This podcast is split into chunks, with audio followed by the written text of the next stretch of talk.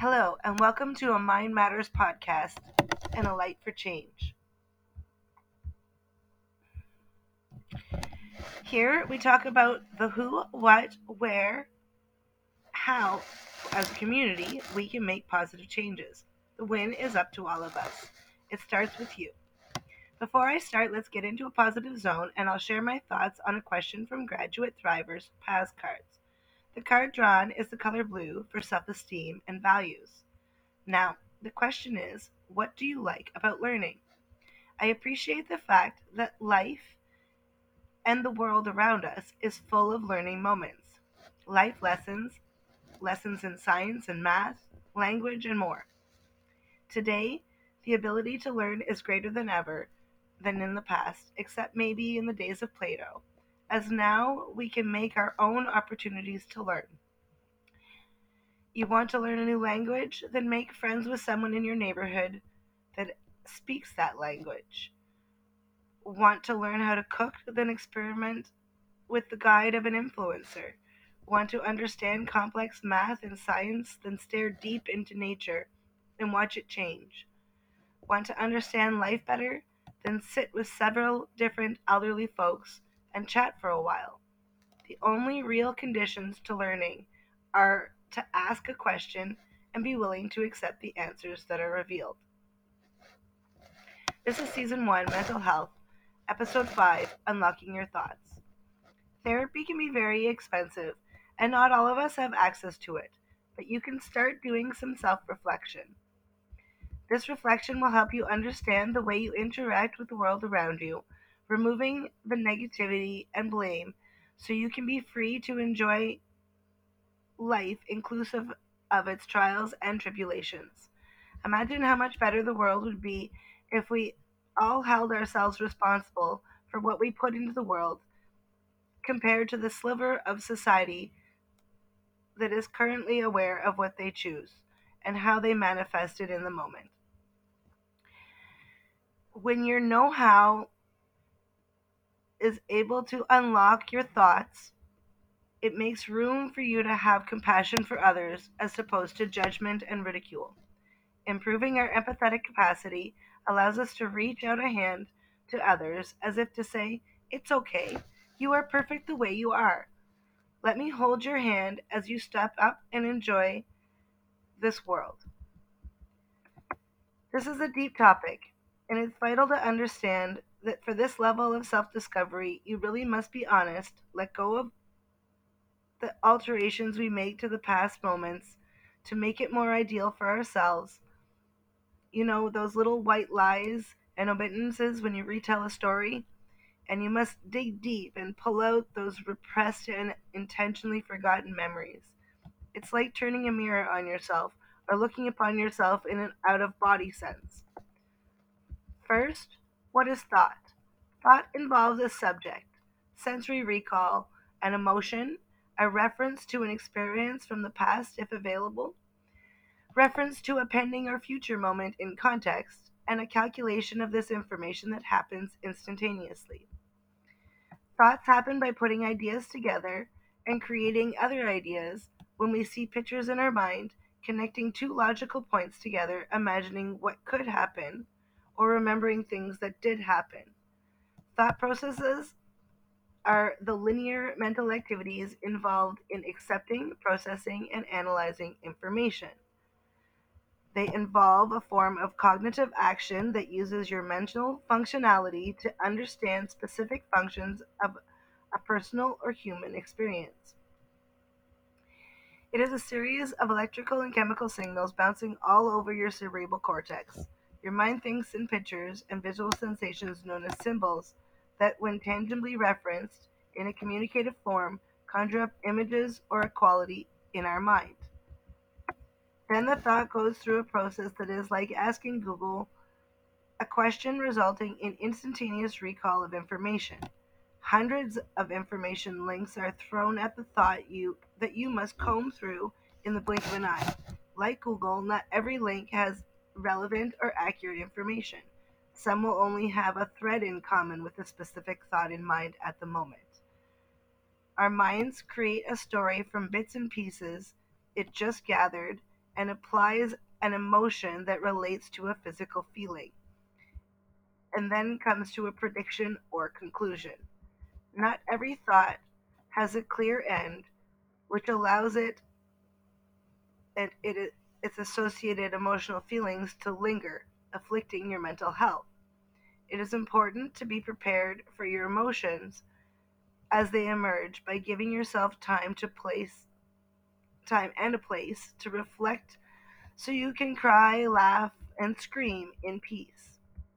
The subject of a thought could be a word, a phrase, an image, a topic, an idea, an issue, a person, a sound, a smell, or even but not limited to a desire. The thought we have for an apple is the same whether we hear the word apple, see an apple, or smell an apple, and it only changes when we learn new information about apples, which will form a question, like what kind of apple is it in the future.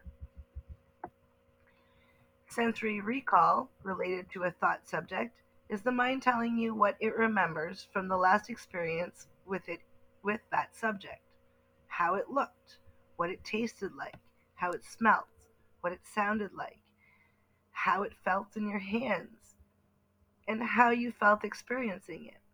For example, you're hungry and looking in the fridge, scanning all the food, and you see an apple.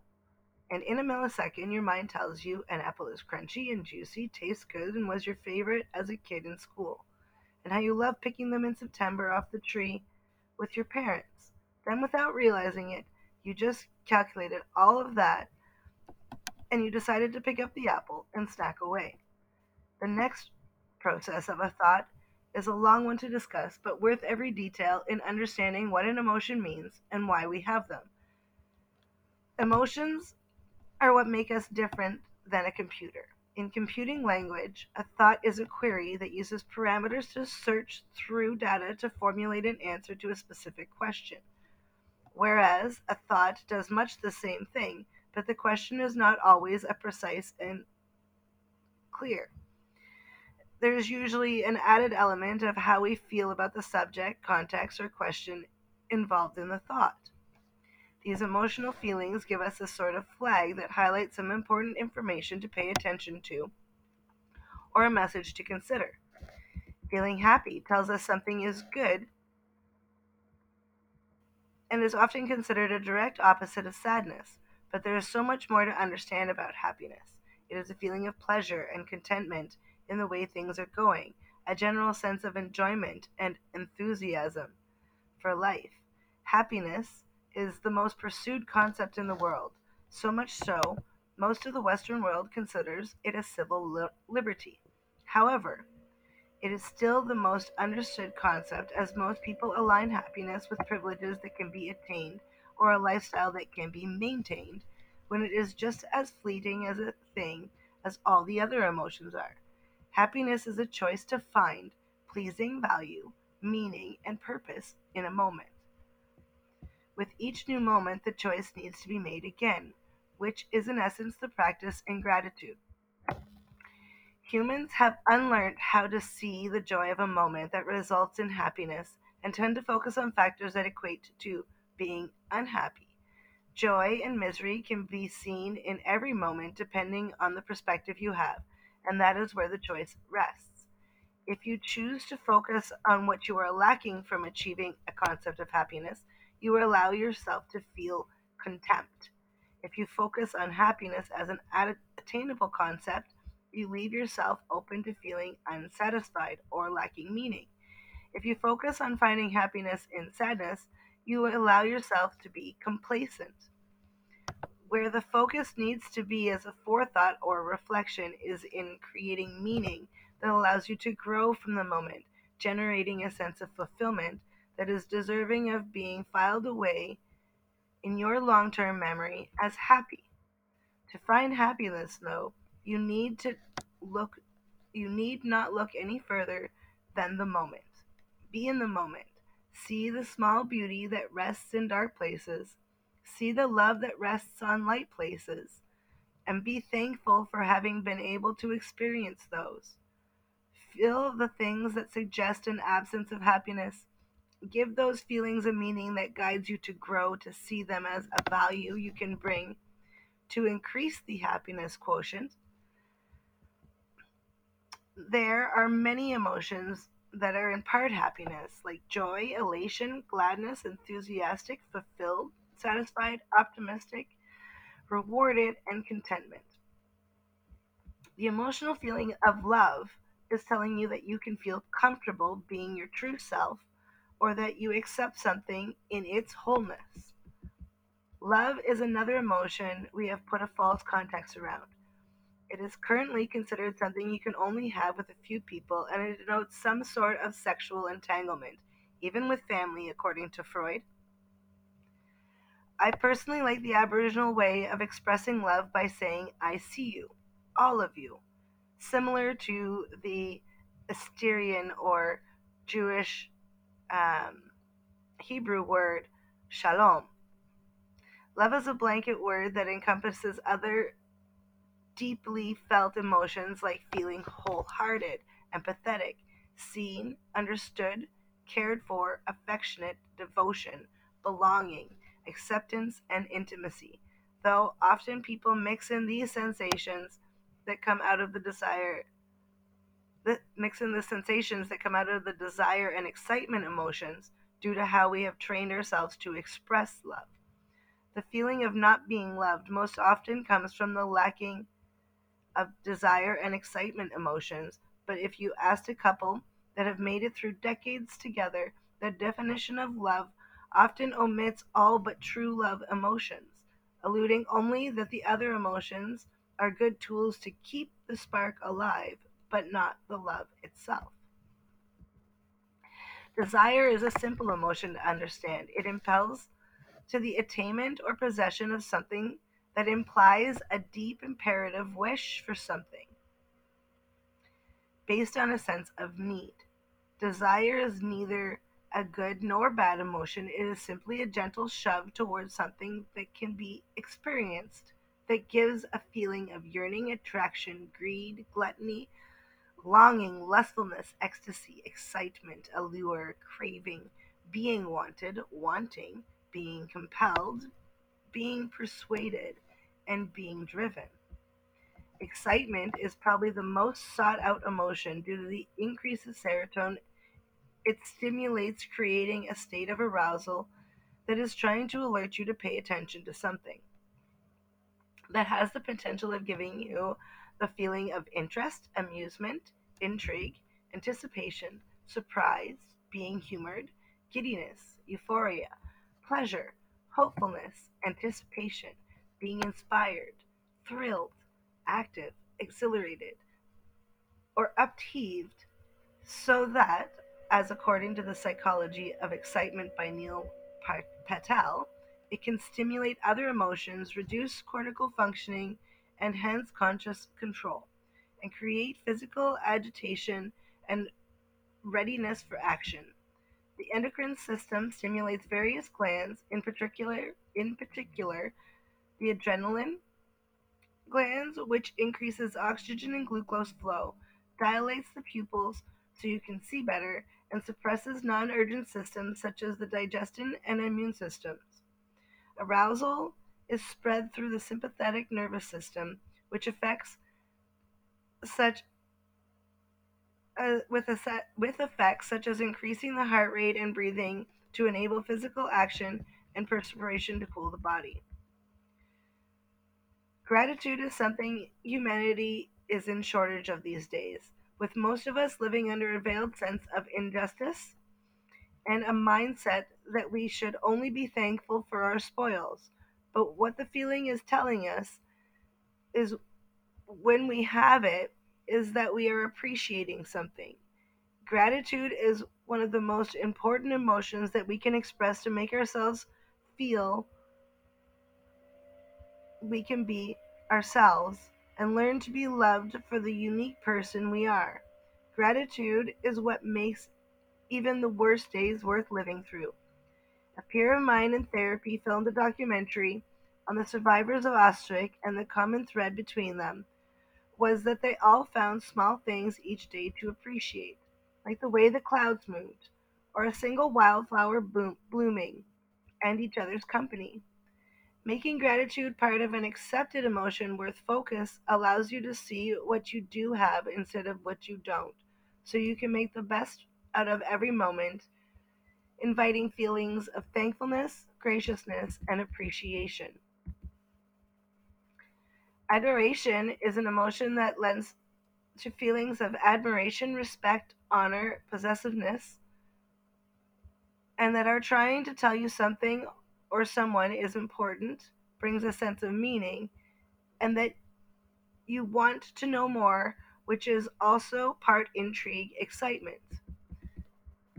Wonder is a difficult emotion to outline, but it seems to me to be an alert to a curiosity or something that demands further exploration or understanding, pro- produced by that which is grand, sublime, extremely powerful, breathtaking, bizarre, unimaginable, or the like, that produces a feeling of awe, enticement, open mindedness, amazement, reverence, or you are engaged in something vast that challenges your understanding of the world. Sadness is an emotion that is flooding the global conscious mind at present, but yet is something we avoid, repress, and negate by some means so we don't feel punished, disappointed, unworthy, or dissuaded. We can appreciate sadness when it allows us to feel sympathy, but other than that, sadness is often considered a negative emotion. However, according to Dr. Paul Ekman, it serves an important role in signaling a need to receive help, seek comfort, or make amends. These actions are called emotional healing, which allows us to handle moments of rejection, termination, loss, transition, and disappointment so we don't base our choices living with feelings of anguish, despair, sorrow, guilt, grief, misery, hopelessness, helplessness, being distraught, or discouragement. Anger is an emotion that is overexerted because we are not addressing our sadness or fear, which makes us constantly feel like we are being signal- singled, signaled to something that is threatening, attacking, frustrating, or that will leave you powerless, resulting in a feeling of disappointment, disgust, frustration, uncertainty, and rage. Anger can be a good thing. It can give you a way to express negative feelings or ma- motivate you to find solutions to problems. But excessive anger can cause problems in your relationships, cause you to be secluded,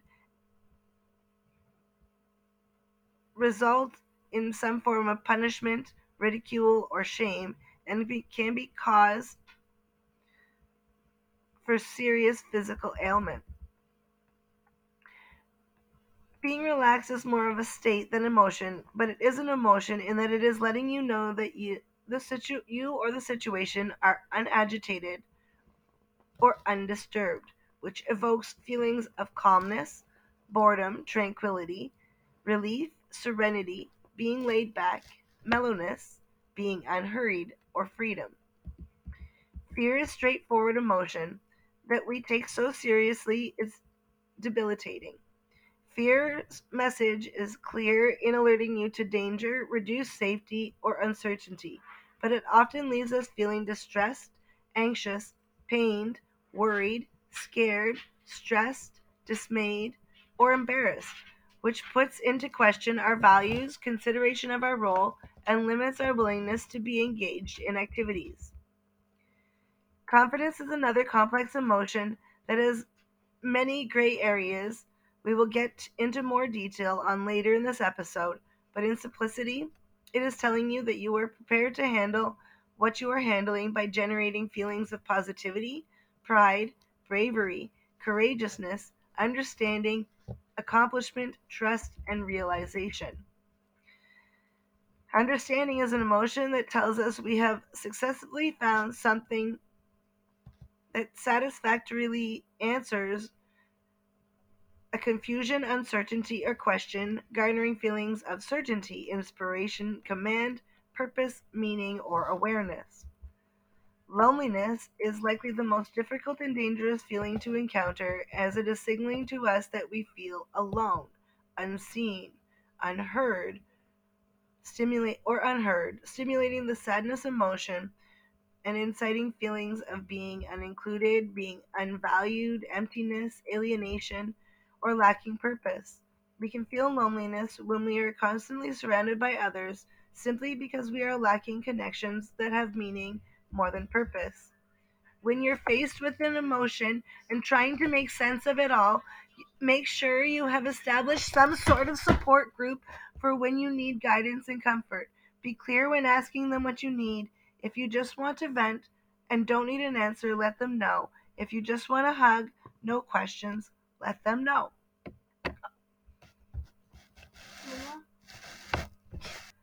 If you just want a hug, no questions, let them know. If you want their opinion, let them know. If you want to hear their similar stories, let them know that too. Once you have learned to face your emotions, you can learn to unlock the key points to all the data being fed to a thought regarding experiences you had with the subject in the past. Most often, a prolonged thought stems from either worry or joy and how the matter impacts the regularity of our lives. I'm a former overachiever. Well, I'm working on it. But for this part of unlocking your thoughts, I relate to Brené Brown and her TED Talk about shame, in which she admits she has always taken a measuring stick to everything, beating the shame into submission through analysis and dedication to resolve until realizing the key to happiness is acceptance of humility and shame and vulnerability. Family is the number one factor that plays a role in our thought processes, and worry is a big emotion that floats around the topic. We worry for their happiness, their safety, their comfort, their needs, and their health. Members of a family are so intertwined with each other's their individual emotions impact the whole. Breakdowns in communication and misunderstood expressed feelings can cause huge risks in a family, while at the same time, any threat or attack on a family member is equal to an attack on oneself. As much as we are separate from our family, it is where we can choose our families. Even in adoption, they have personal traits, thoughts, and ways of expressing that will be uniquely theirs based on their experiences and may collide with the data you have collected throughout your experiment experiences. As a family, each member is responsible for navigating the mindful and peaceful coexistence with all members despite differences in opinion. Work is a topic that sits in the minds of all regularly because it's human nature to feel productive and able to provide. However, work is also the number one stressor that we all endure because we have altered our value of work to be solely a matter of labor in exchange for a dollar. We have even created a segregating class system that places on a scale of worth based on earnings. This system we have created has formed a stigma that has everyone clamoring for a handful of preferred jobs instead of doing what they do or could do best, opening our psyche to be exposed to all the dark emotions we just talked about. So many of us are in jobs we hate because we have made it socially accessible acceptable to grind for a handful of people in power instead of grinding at what you at what we are good at for the greater good of all. The first worry that pops up is being able to provide, but a high, higher salary doesn't always denote fewer negative emotions. Circulating your thoughts, which leads me to believe that the solution is not more money, but something else. From all my pontifications, I think most of our negative emotions around the context of work stem from lacking meaning, value, or purpose to what we are doing, forming a void no amount of money can fix. Learning is a big part of who we are because we have sabotaged our understanding of how to provide learning and placed a financial aspect on who can acquire higher learning, causing our feelings and emotions that encircle learning to run the full gambit. Some who are educated gain a sense of privilege, others power, few gratitude, while those who receive only basic education after, often feel underprivileged, segregated from opportunity, or defeated, while many become contempt or complacent. However, if you take a good look around, one's level of education does not seem to indicate correspondence to quality of life. I know so many so many highly educated people who are trapped in low-end retail management positions simply because they didn't value the lessons life offered them. I also know many educated people who just can't handle the cog like nature of the world beyond academia, having failed to see the underlying message of routine and conformity for compensation or credit that is weaved into the culture of our educational facilities, perfectly reflecting the 9 to 5 grind of doing tasks for no other reason than you were told to because they were too focused on the praise of individual success performance. Humanity seems to have d- downplayed the necessity of what I call living learning, leaving us with so many uncertainties and internal conflicts about from allowing the greedy to dictate the ways of life and handling the opportunities. Life teaches us how to interact with others at a very young age. I'm sure many of you have fallen prey to a manipulative child, cute innocence before. As we grow older, every interaction we had taught us something that is reflected in our personalities. Every rejection lingers, slowly chipping away at our confidence. Every praise received makes us a little bit more of a people pleaser.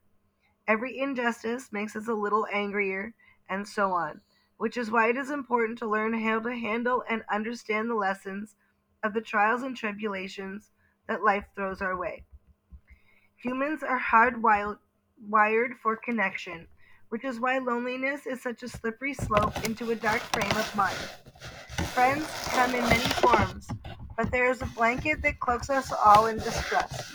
We worry so much about the opinions of others, we falsely, falsely present ourselves to fit in, forming unhealthy friendships. We also jeopardize our quality relationships because we know we can be ourselves with them, and we tend to finally let go and vent the wrong way towards them.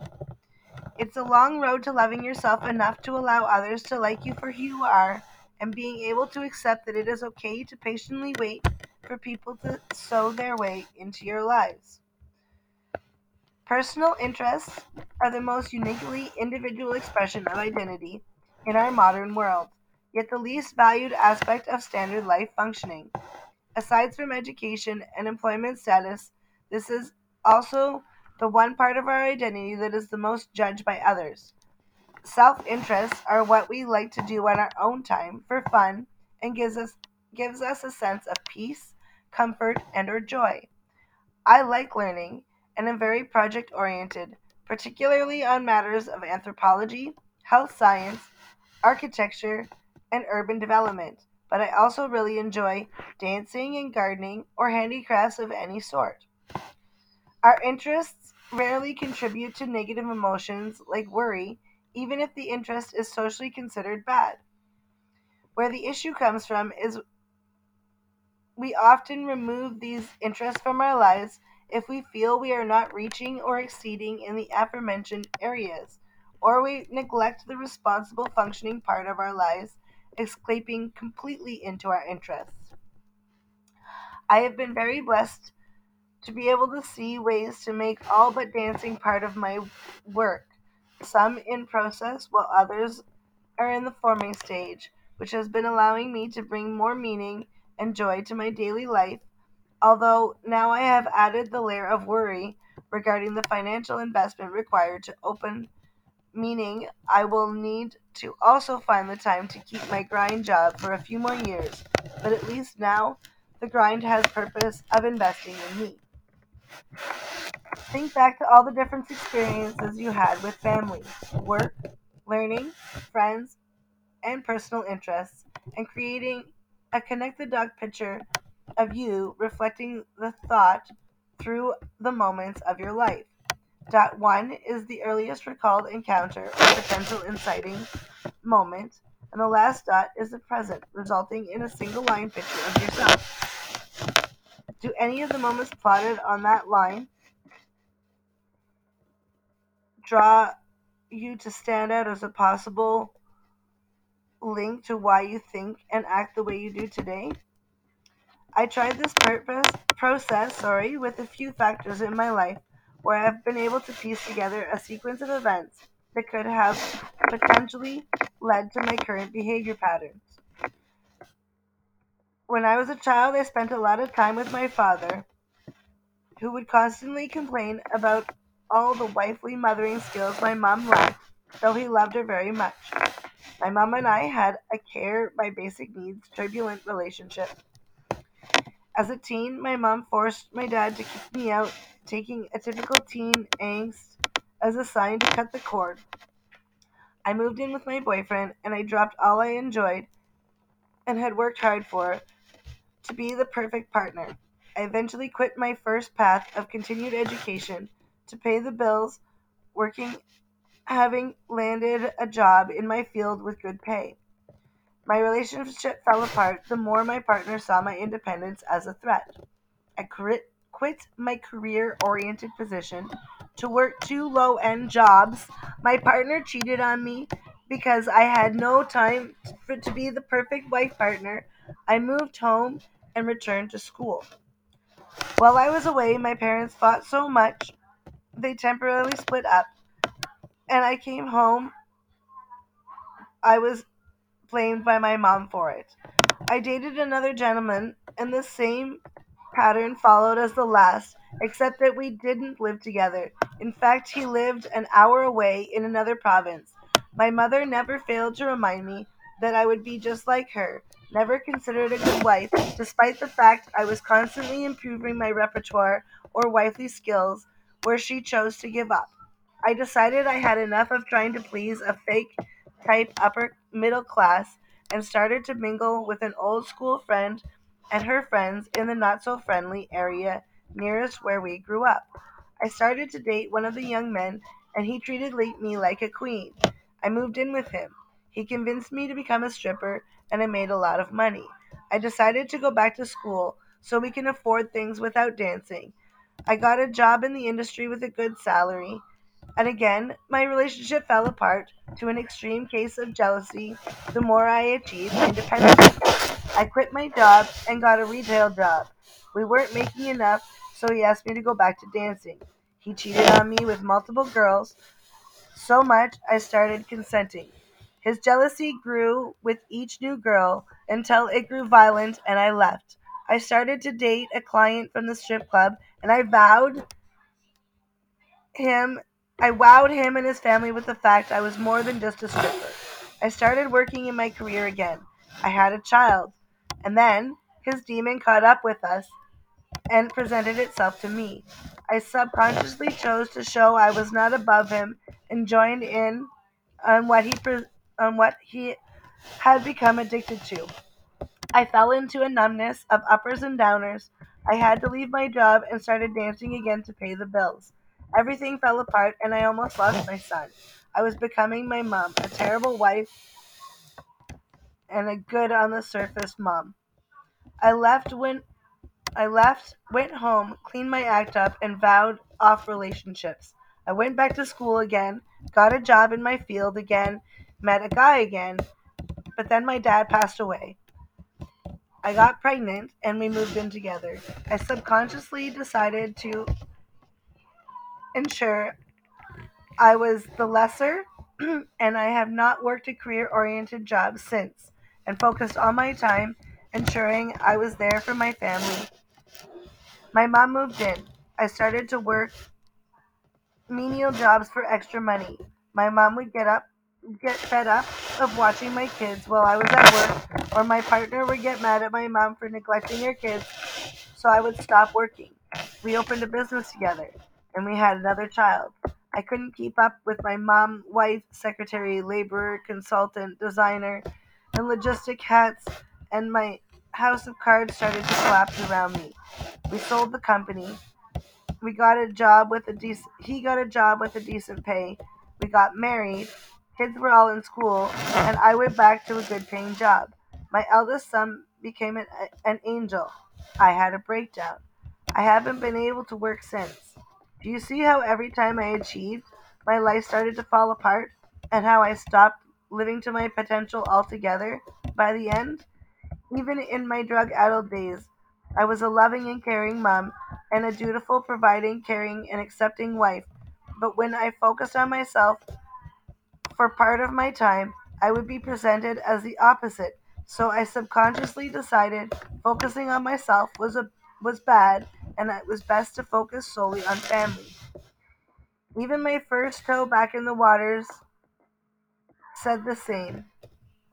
I am about to try getting back to work again despite now having a termed mental affliction of PTSD because my children support me and are pushing me to follow my dreams.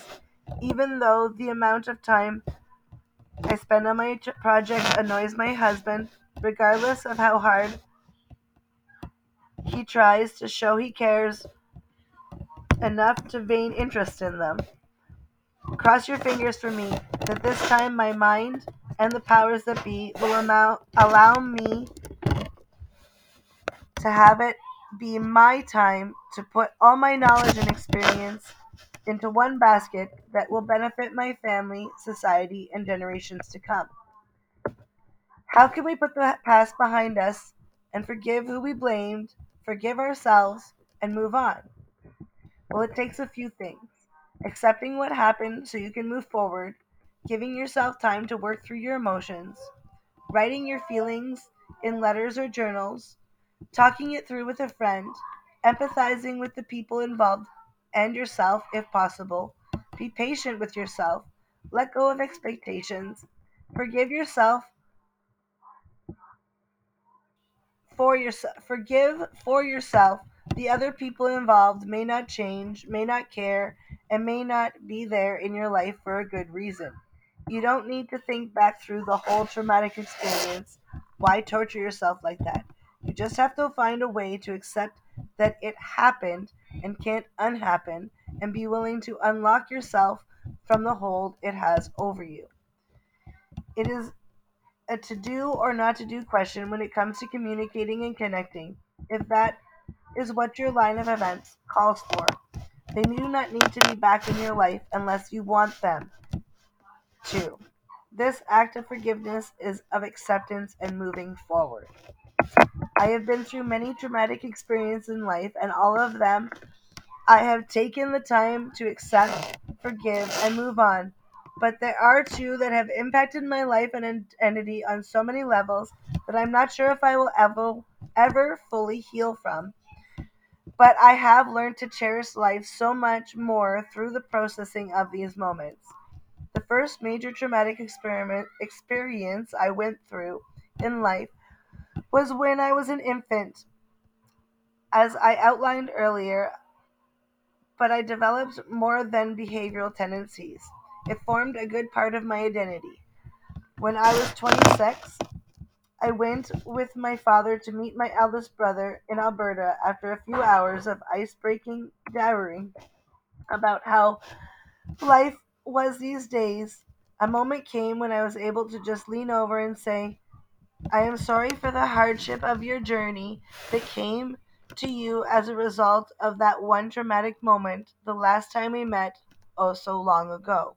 Just in different words, I am sure as it was some time ago now. His answers let me know that he was sorry for not being able to think clearly at the time. We didn't talk about it anymore after that, and we spent a good few months getting to know each other as we are now, while my dad and I enjoyed our vacation. My dad and I came home, and I maintained a sporadic Facebook connection with my brother, here and there from then on. I hadn't been to therapy yet to realize how my infant trauma formed part of my identity, and I will get to that shortly. But I knew enough then that he was having a hard time as a teen handling our dad's divorce from his mom and made some incredibly poor choices towards those he viewed as the enemy at the time, and had been punished from then on. He spent years removed from all family and institutionalized in the 80s when mental health care was not like it is today. He had to hold the weight of what caused him even more loss of love for his whole life. He had to learn how to survive in a world without guidance from our Father, as every boy deserves, and only I had received. I don't even know the extent of everything he has been through, but I think we all have lost our shit once or twice when we were vexed beyond control. We have all been teenagers with our brains full of all kinds of hormones making us think some crazy good and good ideas. Some crazy ideas are good ones, sorry. Yes, that combination of factors led him to think up some awful choices. But how long should someone pay the price? I mean, even me sharing this is him paying the price still 40 years later. That one traumatic moment meant I was taken away by CAS for a few months while the case was inve- investigated, and I suppose it was more than the moment itself that things changed for me as my unlocking connect the dots would reveal.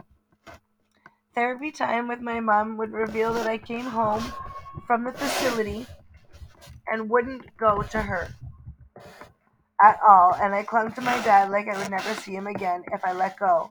I refused to be dirty, and I had to keep things that were important to me close, like certain toys, where I wanted them and how I wanted them.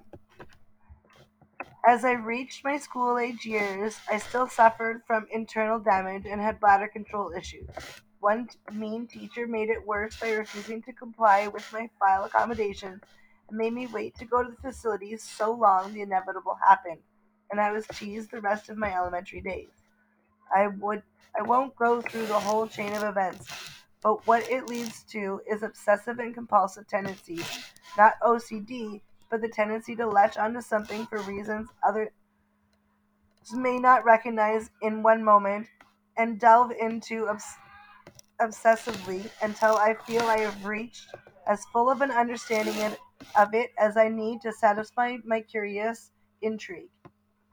I also became an overachieving people pleaser and became a mastering a master of hiding my emotions and wearing a cloyingly positive, always smiling mask. I wore that same mask for almost a year after the next traumatic experience I will get into and have already mentioned here and there.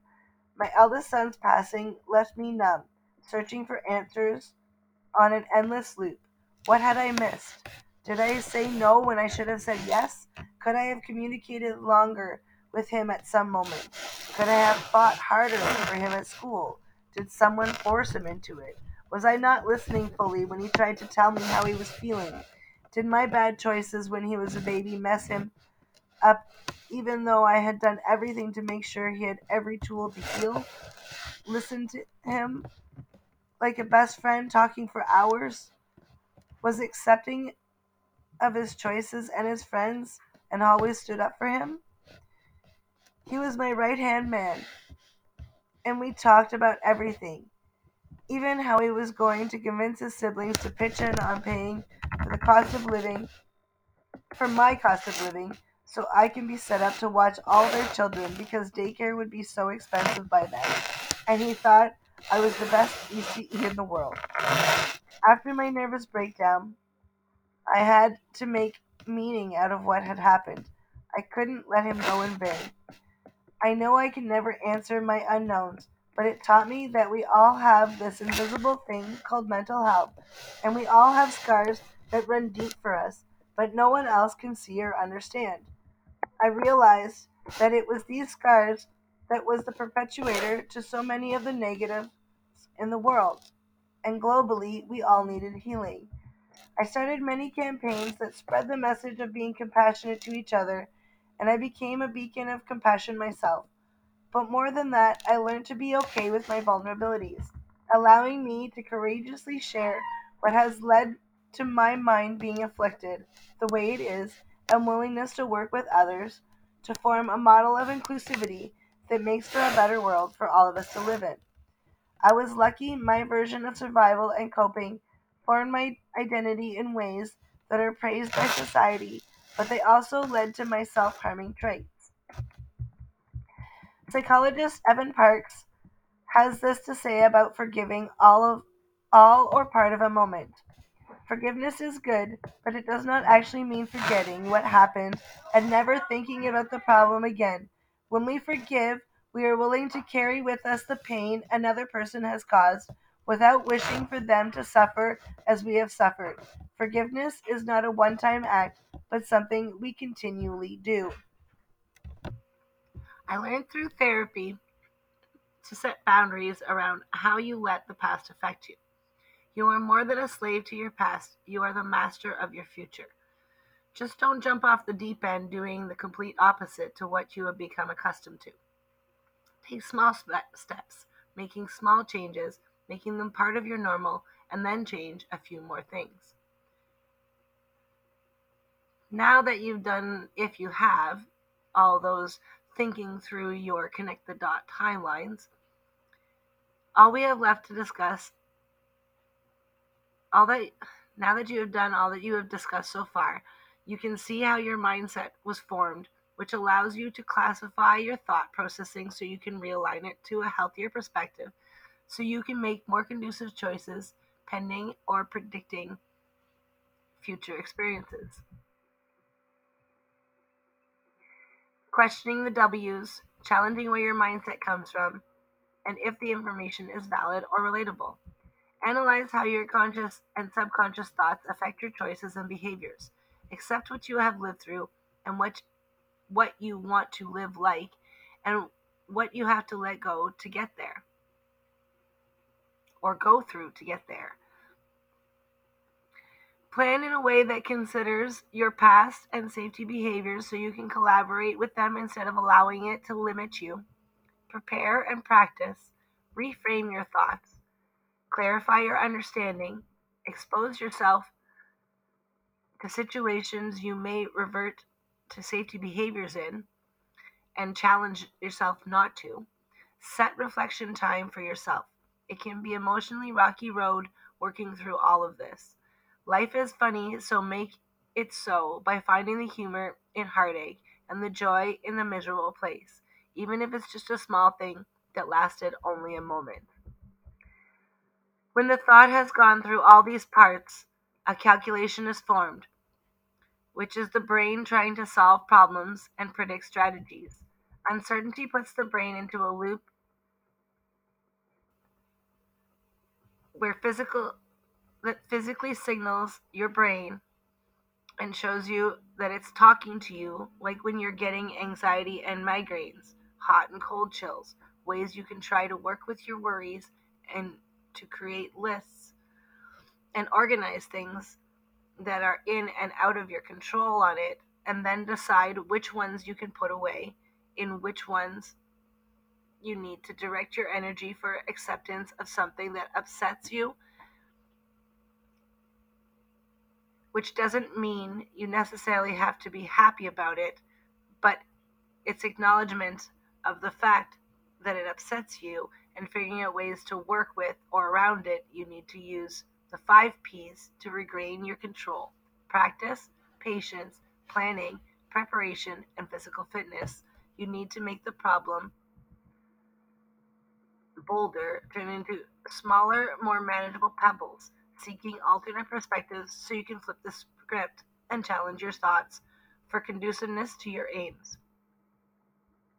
We don't have a crystal ball, so we worry about the uncertain, but it helps to sit with and express it, which makes it the, the uncertainty more manageable.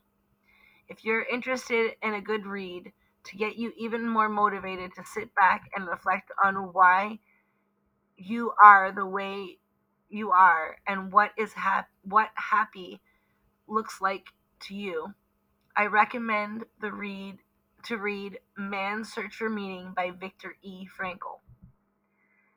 It's time to congratulate yourself for making it this far. I'm sure by now your head is spinning with thoughts. So let's pull it all back and take a deep breath and listen to this sound for a minute to find focus because we are about to discuss the final part of thought processing, which is calculating a conclusion.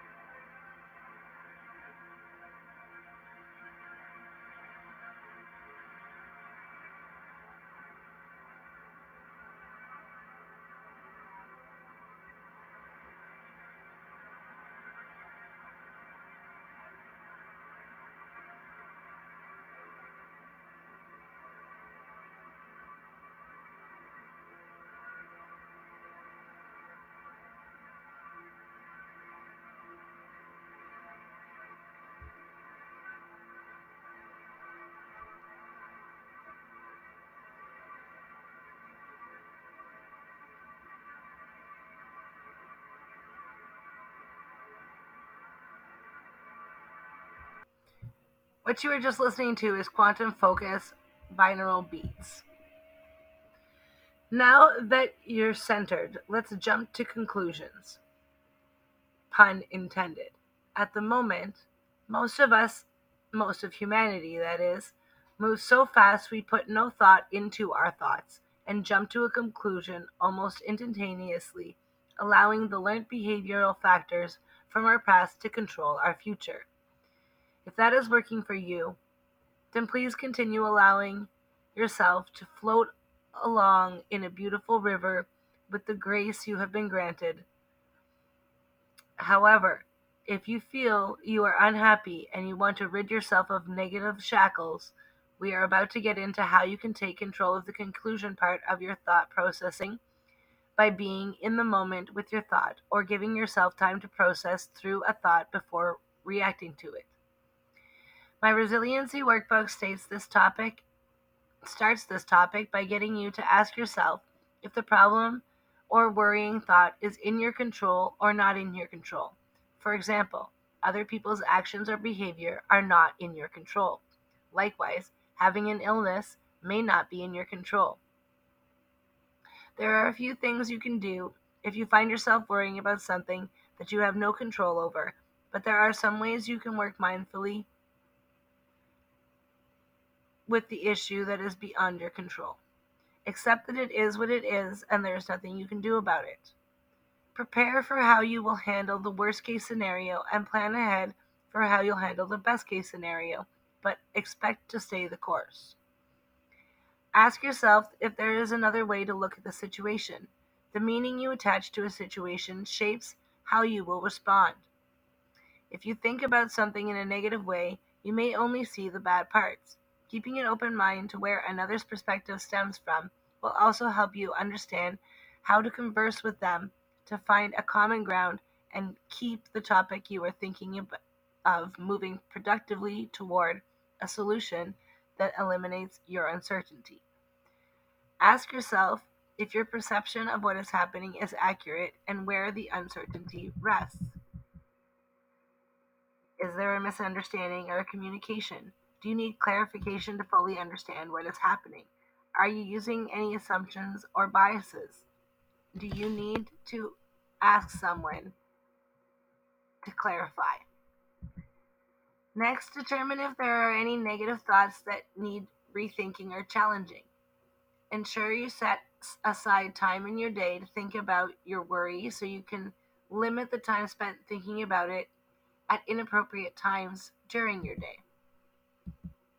If you have no control over the situation, try looking at the humorous side of your worry. I am sure there are many other ways to take back control of your thought conclusions, but the general theme seems to revolve around figuring out how you can be thankful for what you have and how you can work through it with those traits to move through things that worry you. The only thing left to understand from there is the power of how you express yourself. Remember that no one else can see inside your mind. You need to find creative ways to express it to others without creating an uncomfortable situation. When I ask people what the hardest thing to deal with when you have a family member, friend, or coworker who suffers from mental health afflictions, the answer I get most often is not knowing what to say, followed by how to respond to nonverbal expression, uncertainty around the process, and not feeling selfish and telling them to toughen up. When I speak to those who suffer, I hear that people are judgmental. Others are not actually as accepting as they verbalize. They will often be talking behind the sufferer's back, sabotaging them, and giving them menial or demeaning tasks. And workplaces consider sufferers to be a liability or dishonest about their condition. It is only by exemplifying how to work with our conditions in a unilaterally conducive and understanding way that we will be able to create an environment that is tolerant and mindful of mental health. In the same way, those who fought for physical disability accommodation. All you great people who want to help shine light on ways the average Joe can make a positive difference, you can follow the same steps for yourself and support those in your lives who are having trouble finding others to understand or being able to express themselves in a society that does not understand. Just being a compassionate person as a way of life, being consciously mindful of others, is the best thing you can do. As I leave you to think on this topic, I challenge you to think about another mindfulness exercise until then as well. Reflect on one aspect of your life that runs through your thoughts as something that makes you unhappy.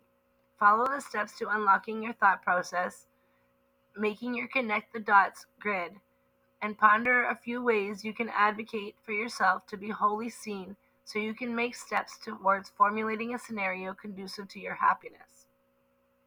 I will close the conversation by drawing another card from the Positive Attitude Zone, PAZ cards for short. This question will be the opening question for next episode. The card drawn is the color yellow for forethought, and the question is What would you like to stop doing? We will get to that next week, but in the meantime, you can get your PAZ cards, Positive Attitude Zone, at www.graduatethrivers.com. That's spelled capital G, small r a d capital U, small i t, capital T, small h r i v e r s dot com. Stay wonderful, wholesome, happy, open minded, and natural, and smile as much as you can. Take care until we talk again. This has been Heidi Hardy on a Light for Change podcast.